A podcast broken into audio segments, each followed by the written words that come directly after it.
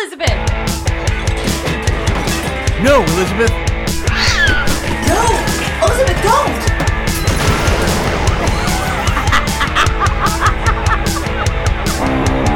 This is Left Unsupervised with Elizabeth Morales, your comedic host that's done it all. Actress, writer, director, producer, hairdresser, bartender, beauty pageant organizer, rock and roll PR expert, talent coordinator, bookkeeper, hostess, makeup artist, wife, mother, and general badass. Now listen as she interviews all of her favorite celebrities, doctors, and entrepreneurs that she's met along the way. This week, Elizabeth is left unsupervised with her guests. Sandra Peebles.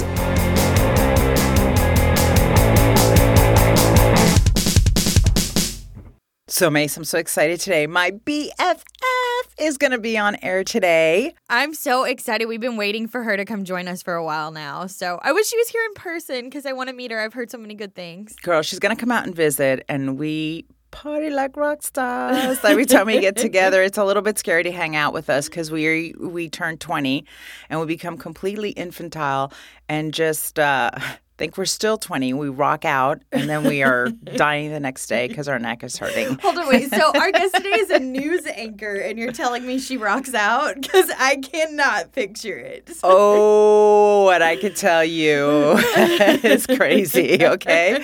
I mean, this girl's won so many Emmys, 11, that I just can't afford to send her flowers anymore when she gets an Emmy. like, bitch, I've dropped a grand on you. I'm done. I'm done with your flowers. I'll send you a flower emoji. it's between flowers and champagne. Shit, I'm like broke.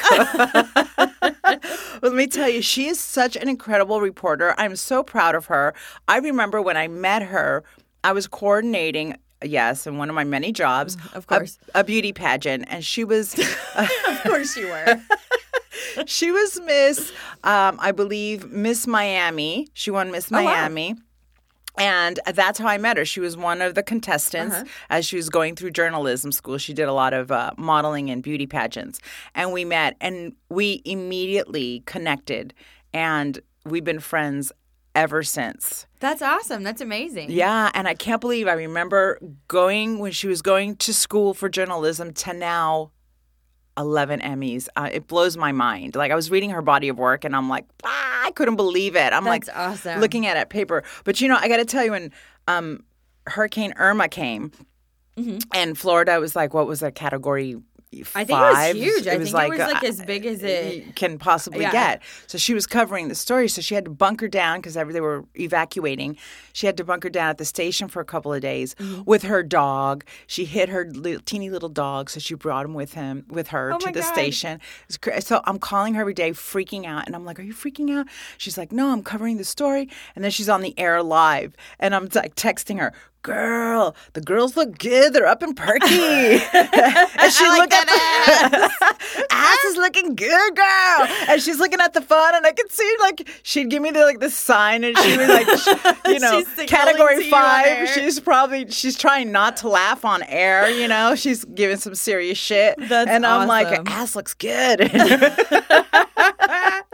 So that's so cool. So basically, you're practically a news anchor yourself, then, since Hey. she's been signaling to you on air. hey, yeah, I'm um, co-anchor. That's awesome. I'm so excited to have her on today. I don't know if you know this about me, but um, natural disasters are my jam. Like, Really? Oh yeah, I have like a deep love for like natural disaster events. I watch them live. Like I will, well, you'll know the next time there's a big one, I'll be calling out to work. I'll be like, I'm sorry, gotta stay home and watch the coverage of the hurricane. so I have so many questions for this lady because it's like it'll be my geek out moment. okay, well, how are you going to feel if you're in the middle of it? Well, I think it like in another life, I would have like become a meteorologist or like a tornado chaser. Oh because my it's like, God, oh my god, I Macy. it. Yeah, I didn't know you didn't know this about me. I've never seen this adventurous side of Yeah, you. Yeah, I have no time for people if there's like a big storm, like a hurricane or something. Like, sorry about you, but I have to watch the live coverage right now. I think you missed your calling, girl. Meteorology sounds like right up your alley. Well, I'm gonna pick your brain after the show. So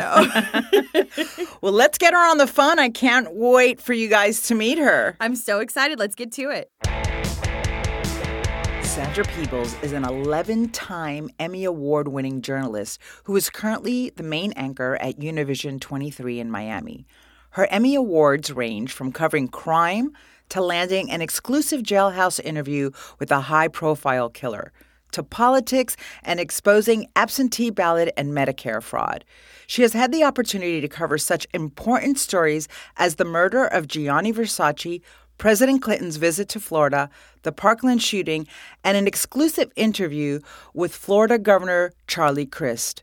Let's welcome my long time friend and sister from another mister who's joining us today via Skype from Miami, Florida. Welcome, Sandra. My BFF. Hey, girl. Oh, I am so glad that you're joining me today. Thank you for doing this because I know your schedule is super, super packed. well, what I did is I did my hair and makeup because, you know, I'm in Miami, three hours difference. So I'm almost ready to go out the door. We're going to do this, and I'm going to keep on rolling with my day, which will continue until about midnight tonight. So Okay. I'm a little busy, but never too busy for you, and super excited for this new endeavor and wishing you much success. And, uh, of course, love and light always. Oh my thank you my friend. I so appreciate you know i was i was going over like we've been friends for our listeners that that don't know us. We've been friends for over 30 years. I mean we Yeah, knew but each other real, like more than, like 30, plus, like literally. Well 30 we plus. yeah since we came out of the womb we've known each other. So so Anyway, I um, never want to be less than 42, but that's okay. so we've I would never want to be younger than 42, but anyway, yes. Yes, exactly. 42 forever. so, me and Sandra have been friends for years. We've been through every rock concert, every Emmy award winning story. Um, I just want to uh, talk a little bit about Sandra. I've known you all my life, and when I was reading your credentials, and reading your bios, getting ready for the interview, I got to tell you, girl, I was impressed. I mean, I've lived through this with you, but to see it on paper, girl, it's impressive. 11 Emmys. Are you kidding me? Haha, but don't worry, the same thing happens to me because you know what happens is you live life, you're struggling, struggling, especially when you're young. You you know, you're on that on that road to success and you're just like, you know, trying everything that you can do um, you know, to survive and, and especially a cutthroat industry like the television news industry is. And before you know it, you know, you look back and you're like, What? I've been at this for twenty five years and what? I'm being recognized for what? Like, you know, it's it's kind of interesting because it's even surprising to me because you know we live the moment we live the day to day and you don't realize that, that you're really putting together like a, a you know a cache of work you know that one day you look back and you're like oh yeah i did that but you know you're just reacting at the moment like the parkland shooting you know i mean that was intense of course now i have the maturity to understand at that moment that i realized how big that was and that that was going to have repercussions for years and we're seeing it of course um, with the kids traveling all over the country you So know, sad. and yeah, talking about gun violence, but they're really doing something. And I'm so proud of my community, I have to say always, because I always say that South Florida will have the blueprint for solutions for so many of the country's issues, social issues especially. Um, but and this is one of them, and so how tragic that it was that. But at that moment, I realized it, and you know, that night it was Valentine's Day. Remember, it was a Wednesday. Oh my God, that's I was right. just working. I was just working a regular shift, and they were like, "It's a shooting." I'm like, "Oh, look the other way. You know, I don't want to go cover it." But then it became not just a shooting; it was a massacre. It was a big story, and I was blessed that they sent me out the door. And of course, we worked till one o'clock in the morning. I mean, I started that day at 9 a.m. having no idea what was going to happen, and that's how news is. Well, and let's start there. You know, I want to start the conversation right there since you brought Parkland up. Like, how uh, for you as a reporter, because I know that I know your heart. You're such a giving. You have such a big heart. You're always thinking about your community. You're always doing charity work. How, as a reporter, do you keep the emotional? Um, let's say attachment to a new, how do you detach emotionally from your stories You don't too much. You don't want to too much.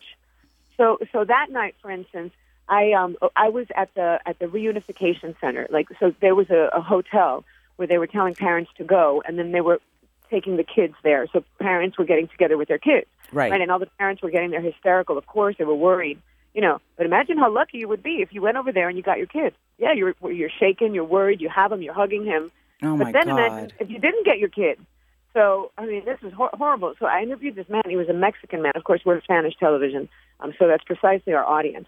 And um, I, I was talking. I was, you know, running after him literally because he's like rushing to get to the. He's rushing to get to inside the, inside the hotel to reun, you know to, to get information really. Correct. But the way that he told me what he told me, I knew that his child was dead.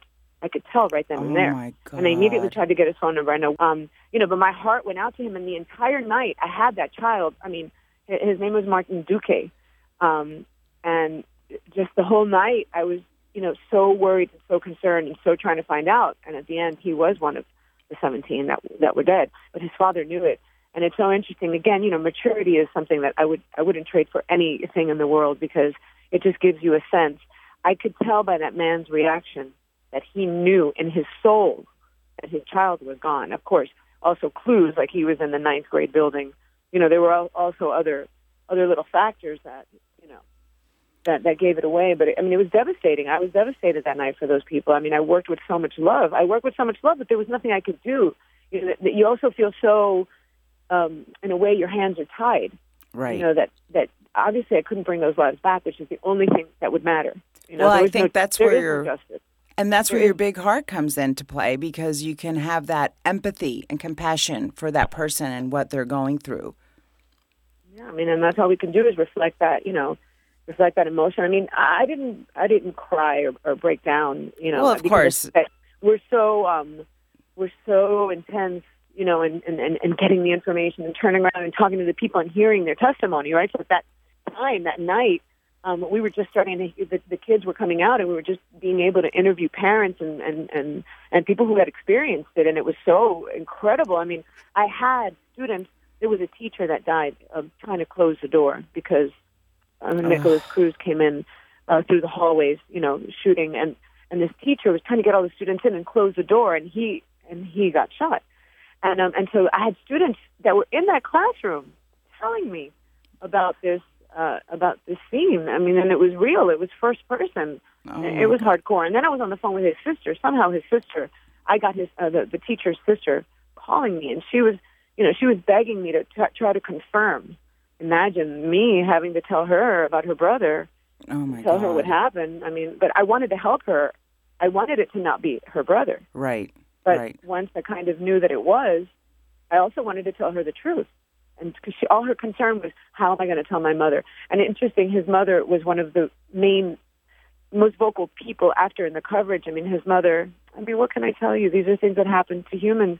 You know, I can't believe that humans that we do this to one another. Yeah. Why do we have to hurt each other? It's just so beyond my comprehension. But you know, I cover this. I say I'm I'm still blessed to have a front row seat to history as it's happening. Well, you you know. and Sandra, I got to say, your heart, you, you are the perfect reporter because you do have the compassion for the people and the empathy. I want to start too with like how you got started. I mean, I know oh, because. Oh, girlfriend, you're not starting anymore. We're halfway through this. Yeah, let me tell you. I remember when you worked your, I I think it was your first job at Dynamic Dynamic Cable Vision, and you were the one woman showgirl. You would do two daily stories, right? One in Spanish, one in English. You'd Right. shoot the video, you'd do the interviews, you'd write your script, you edited your material, and then you anchored it in the news segment that day. So that was just a day's work. right, but but you know, today they call them VJs or video journalists or multimedia journalists. That's what they're called today, and a lot of um, news stations are turning to that. You know, at least I have one or two. Like in my station now, we have one or two uh, VJs, two VJs that go out, and the, they're two girls. You happen to be- started a trend, Sandra. Well, right, exactly. So, I mean, really, that was the future back then in 1992. I was a VJ before VJs were even before the term was ever even coined. Interesting. I'm, I'm very happy I did that work because when I did it, it was I felt humiliating. You know, obviously you would go out and everyone had cameramen, but I didn't realize how much respect I was garnering among all the cameramen, and and who would always help us. By the way, I do have to say that. Um, but I didn't realize how much respect I was garnering from all the other professional journalists because they knew that if you were doing that, it's because you really wanted to be in the business. You know, because it was not easy. And let me tell you, my friend, back then we wore pantyhose. We don't do that. I know. Hello, back in the day. and running But in I heels, girl. off- I never took off my heels. I never took off my. I always dressed to the T. To the T and the humidity in Florida Didn't that care. heat. No, I did it. I did it, and I'll do it today too. It's going to be the way it's going to be, honey, because you can't lose your cachet. No, absolutely. Hello. We got to be glamour girls to the very last day. We're going to be glamour girls to the day we die. Oh, And then from there, Sandra, you became a, a weather girl, but then uh, you, because you know you're an overachiever, you can't just be one thing. You, you, I remember you became the weather girl, but then that wasn't good enough. Then you had to go to meteorology, me, meter, Okay. I know it's even hard to say. Help me. say Help me say it. Help me say it. Can you imagine saying that in Spanish? That was not easy. say it in Spanish for me. Meteorología. Oh, forget it, girl. I'm Uh, screwed. Meteorolo- Meteorology. I can't even say it myself. Meteor, meteor, then you went to school for meteorology, right? Right. I did. Um, I, and I was one of the first people in town actually that did. It was a correspondence school, so it was Mississippi State University. They would send you back then a VHS. I know it sounds so crazy that we're speaking this way, but hey, it's the reality. So they would send you the lessons, and it would be a teacher teaching you the class. I'm sure today they do it online, um, and um, and then you had to go test actually at the college. So I would have to go and sit with a professor and take the test. It wasn't like you. It was really hard. It was really hard. Um, so I didn't finish. I didn't finish that course because I knew I didn't want to be tied to that map. I wanted to be out on the street Right. and talking to people and being, you know, in the world. And to this day, I mean, I have a passion for going in, especially communities that aren't necessarily my community, different neighborhoods, and going in and speaking to people and going in their houses and and learning about about humans. I love humans, and so and the more humble, the better in my in my estimation of it. Well, you And love the because I'm people. You love to talk. I mean, when I go visit you in Florida, I'm like, Sandra, do you have to talk to everybody? You're like, yes, this is my community. These are my people. When, I, when you tell that story, I was wearing my hair in a way that one viewer didn't like, and, and I was with Elizabeth. I'm telling the audience, I was with you sitting in a restaurant, and a lady came up and she said, "I just want to punch you in the face." Oh my I God. hate that hair, and I was like, "Oh yeah, I understand. Yeah, no, I get it." And and then she kept saying, "Yeah, but I mean, if you wear it that way again, I really want to punch you in the face." And I'm like, "Yeah, yeah. Well, you know, it was just because it was too short, and it was like a protest and whatever." Oh my God, I was so Yeah, pissed at her for saying that. Your eyes were so wide open. I was like, excuse me, the shit people say that they think because they know you, because they see you on the air every day, they think they know you. So they, I mean, I go to Florida and I go see Sandra and I'm like, girl, okay, I don't want to be. But I was unfazed. I was unfazed by her comment, and then uh, when I looked at your face, I was like, "Oh yeah, maybe she was a little rough on me." And I'm like, Sandra, I can't believe she said she wanted to punch you in the face. And you're like, You're oh no, that's okay. She loves me. She's she's fine. You know. yeah, yeah, like- she really likes me. I mean, she's a Cuban, a Cuban lady. I mean, maybe the audience doesn't know. They're very you're like, you're like, these are my people. These are my people. Yeah. so you know what, Sandra? I want to talk about your Emmys, girl, because hello, eleven. I got to say that again, eleven. Well, the And- thing is, I'm into you know I'm into it. You know, I'm into it. So, I mean, now I'm on the board of governors for the Emmys, and I'm always, you know, I also try to get other people to enter and be part of this because I, you know, I like the Emmys. I, I enjoy, you know, the, the the the award ceremony. I enjoy the competition, um, and I think that when you become involved in something, you become better at it because.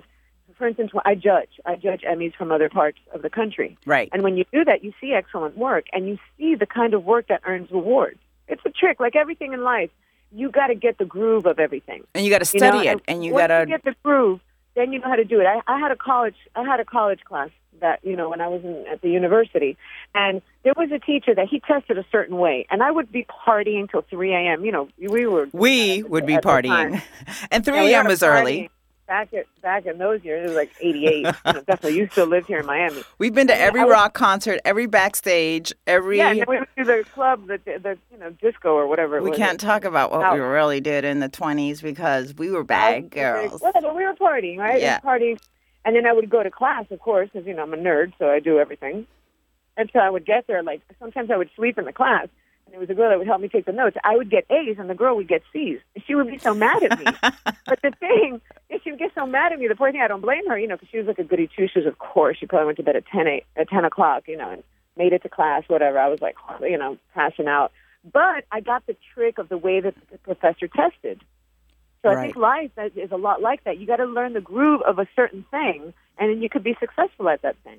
You got to get the groove, though. You got to see it. You can't. You got to get in it. with You got to be of it. You got to be bathed Right. in it. And then you have to see other people that are successful in it and say, "Oh, that's how it is." And then you just get that little trick and that little vibration. And then once you're in it, then you become successful in it too.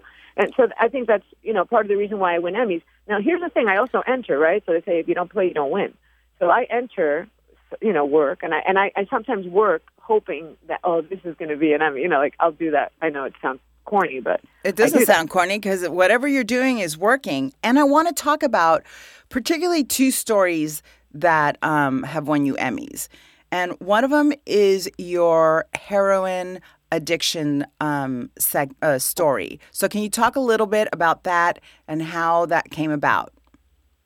Well, that story was amazing. That look, that, that was in November of 2015. I'm still like in love with the story. I'm still like in love with the story. So the cool thing about that story was that my boss told me, you know, heroin, it's not such a big thing, believe it or not. This is what the boss told me at the moment. And meanwhile, I'm reading it's an epidemic, right? So we had a statistician. We had this um, university professor here who runs he he runs statistics on, on on different on different issues. But he had run statistics on this. And what what creates an epidemic, what defines an epidemic, is one case more than what you expect. So if last year 500, if, if last year 300 people died, and, and this year it's 301, then you have an epidemic. That's Oh, interesting. I didn't know that. Yeah, that's how they define it. So, um, so we had an epidemic, and, it, and and and even though, say, like in Broward County, which is a county just like Fort Lauderdale area, um, they had, uh, it, it was like you know, eight deaths the year before. Even though they had had eight deaths the year before, it, I think then the following year they had like ten deaths. So it doesn't sound like so much, but it ended up being like an eight hundred percent increase. You know? wow. Oh my God. Right. So in the percentages, and so my boss at that time was telling me, no, that's not, you know, that that's not really a story. And I was like, oh, okay. He goes, include Flakka, which is this other crazy drug. If you guys don't know about it, we'll talk another day. But anyway, so I I set out to do the story, and everything just opened up for me like amazing. I met this wonderful woman. She was 51 years old. She had had a very successful life. She had lived very well and affluent life. Um, had a Jaguar. Lived in in Bal Harbour, a very nice area here in in town. Money, money And, uh, area. Yeah, yeah. She had she had a lot of money. She'd been married. She had been divorced, but she had fibromyalgia. So she started taking the Oxycontin. Oxycontin, just the same the same story that we know. It's the same epidemic, just like we hear about it. Right. I got the story, organic. I mean, we went out in, into the hood, you know, and where we knew that there's drug sales. And this lady, she she tells my cameraman, "Hey," you know, because she was prostituting. So she tells my cameraman, "Hey," and she was such a wonderful person. You see, that's another thing is seeing the humanity in people. Because just because she's a drug addict, mind you, I'm aware that she would stab me if she had to for money because she's a drug addict. She could do that. However, I'm not judging her for being a drug addict. I understand she's a full human with a life and feelings and you know, and so I treated her as such and she was just phenomenal with us. Well, He yeah, Sandra, because you get, and this is what like you get in there, and you treat everybody, everybody, drug addict, homeless, with a lot of compassion and understanding Respect and respect. And respect. And when you were doing this story, I'm like, Sandra, aren't you scared? And you're like, Yeah, you get a little scared, you know, because I know that you are in it, like you are in the problem area where people are actually shooting up in front of you, and you're like, Yeah, but it's a story. We got to get the story. Well, so I was walking in the neighborhood with her, and you know, it's kind of funny video because, I mean, well, she was cute though. She had a wig. She was cute. She was tan. You know, she was on the street. She had the prison slippers on because they had held her in jail, which is crazy to. It's really crazy to hold drug addicts in jail. It's just a weird thing because at the end of the day, what you're you're not doing anything with Yeah, that. it needs to be decriminalized. Actually, drugs. It's just yeah, And- we need we re- need to deal with it like also from the mental health. Well, I mean that story ended up being that we have a center here that used to be a jail that they're trying to transform into like a drug rehab, you know, like a drug like a place where we could deal with this correctly. But it's still not off the ground. And we have a judge here in town who's really amazing, and he's done a lot of work. But you know, it's it's a system, it's a red tape, it's there's so many things. But um, she had been let out of prison, and a lot of um, addicts, especially heroin addicts, they run the risk of overdosing when they come out of jail because if they haven't done the drug in whatever three, five, ten days, whatever, however long they're held, once they shoot up, they tend to shoot a little bit more, right. and then they they end up a lot of them end up overdosing. But I mean, you know, she was a, an incredible experience to be in front of that woman. I prayed for her the whole time she was getting high. She got high in front of us, and Oh, I had know that. I was. She's like shooting up in front of you guys, and I'm like, Sandra, weren't you freaking out? You're like, yeah, but I got to get the story. Well, right, and I was just, I mean, I couldn't believe, first of all, that I, I got so lucky to get somebody to just talk to me so openly about. But, you know, I think I find that a lot of people that are in trouble want to help other people. So she, and all the drug addicts, because by the way, I spoke to five uh, uh, heroin addicts doing that. And that's how easy. When a story is easy to get, is because it's a problem. Exactly. When a story is easy to get, so if it's very difficult, difficult, you're, you're okay. Sometimes, you know, I mean, sometimes there are hidden things, of course, there's corruption and all kinds of things that you have to dig and, and that are difficult to get. But when the story is that easy and you find that many addicts, it's because it really is such a big problem. And I met, I mean, I'm telling you, beautiful people. I met this one young girl that you know she goes from guy to guy. She stays with different men, and um and, and you know she was an addict. And then I met this other guy who um came from New York, and he was with a friend, and his friend had just been stabbed by one of the dealers. Oh my God. Wanted to take his money. Yeah, he showed me the stab wound. I just. Ah, I just hear some of your stories sometimes, and I get nervous for you. I want to talk about because I I kind of went through this with you also. You did a huge interview, and he exclusively, I remember, um, I believe he was either a serial killer or or, or a killer that only wanted to do the interview with you, reached out to you, which you won an Emmy for that story. Talk a little bit about what it's like to sit across and talk to somebody who is a serial killer and he's knows you enough to just go, I want Sandra Peebles to do my story. Right. How does that feel? That's how it was. That was my first Emmy, and that was like in 2001, I think. That was quite a while ago. But I can't believe, honestly, I think back and I think it's creepy as hell. I think it's creepy. Oh my God. I remember when you would call me and I'm like, Sandra, so you're like, he knows my It's name. It's so creepy. But, but at the moment, at the moment, you don't think of anything like that. I mean, I've been in jails. I, I, I interviewed the hitman for Griselda Blanco. That was one of the biggest drug lords here in South Florida. She was the one that eh, that created the pipeline of for, for cocaine from Colombia to Miami in the 80s. And th- this was only like five or six years ago. Oh I my God. her, hitman. That guy had murdered a lot of people. And I kind of had a friendship with him on the phone. This is somebody else. I'm going to get back to that other story you're asking me about. Um, and, but he freaked me out when he told me that he had murdered in Colombia. He had murdered journalists. I was like, oh oh, shit. my I God. was like, oh shit, this is real. I go, this guy, like, I'm treating him like, I'm like, this guy is cold. You know, he's a manipulator. I knew he was a manipulator, but he was in prison for life. And at the end, you know, I started talking to him about God and yoga and opening up and his karma, how he needed to clean his karma. I know, I got, Sandra. rid, I got rid of him. I got rid of him. That. got you crack me up, girl. You were sitting across yeah. from a serial killer and you're talking about yoga. You gotta, I gotta love you, girl. Yeah, I got rid of him because, honey, he wanted to have a love affair with me. He was a Valentino. He thought he could have sex with me from prison, but no, that wasn't happening. But he wanted me to write his book. It's a good idea, but I mean, I don't want to have that much closeness because, you know,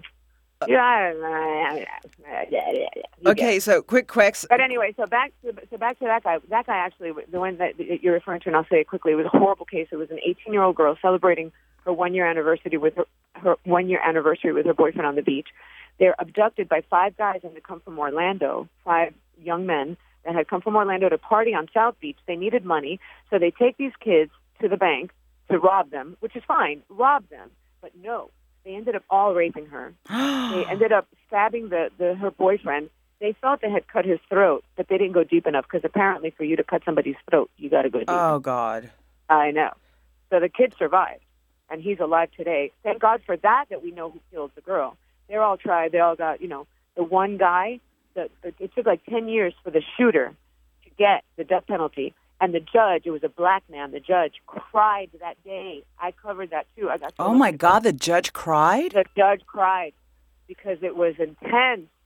And I had never seen a judge move to tears, but the judge was awesome. I mean, the judge was awesome, and he was moved to tears to have to sentence because he's had to sentence somebody to death. It's still a murder. It's still a death. Somebody else has to die. It's just too much.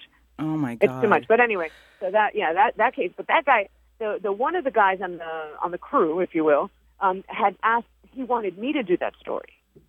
I guess he he trusted. I don't know, whatever for whatever reason he wanted me to do the story. And what the reason why he wanted to do the story was because he wanted to make himself look good with the other prisoners because they were all talking about what they had done. And you know, there's a code in prison. Right. He wanted like to quote clean himself, if you will, and make himself look like he wasn't that bad, even though he confessed to everything. Well, girl, he mo- said everything on camera. most of these crazy um, crazy interviews that you've gotten that you've gotten awards for are usually people that want to give you the exclusive because you know because that's just Well, what you you know, got you girl. that's just what you got. But listen aside from that i mean you're played as if it's not full enough the community work that you do and i, and I want to go because i don't want to miss this i want to go over this uh, you know kind of quickly because i need to move on to the next segment but Are we ever going to get to like boyfriends and sex? Yes. I mean, that's a better part of me. oh god I'm but just kidding. Trying to be so serious. Yeah, yeah, but but I want to talk about you've been working with the Leukemia and Lymphoma uh, Society since 2002 to bring um, awareness. You've run five half marathons to raise uh, cancer awareness, two marathons, and um, you are a regular speaker for Autism Speaks, and also you do charity work for Cakes for Kids, which um, helps foster children celebrate their birthdays. Girl, how the hell do you do it all? I know because I'm Well, talking to you on the phone every day, and I'm like, how do you do it? No, and she's fit, all at once. and she's fit, and she's healthy, and she's beautiful. She's got the full package brains and beauty. Please- Please follow me at Sandra Peebles TV. Listen, I Sandra, followers. I want to bring in my producer, Macy. So we're going to play a little game called hashtag fake news, and I'm going to have her set it up. Okay, do it up. Hashtag fake news. Hi, I'm so excited to play with you. I feel like it may be, you know, a lost cause playing fake news with a news anchor. Um, No, let's do it. okay. Hey, there's things and there's things. you know? All right. So, how this game works is I'm going to read you and Elizabeth uh, two news headlines, and you guys are going to pick out which of the two is the fake news. Okay, let's do this. All right. Are you ready? Oh, I don't know.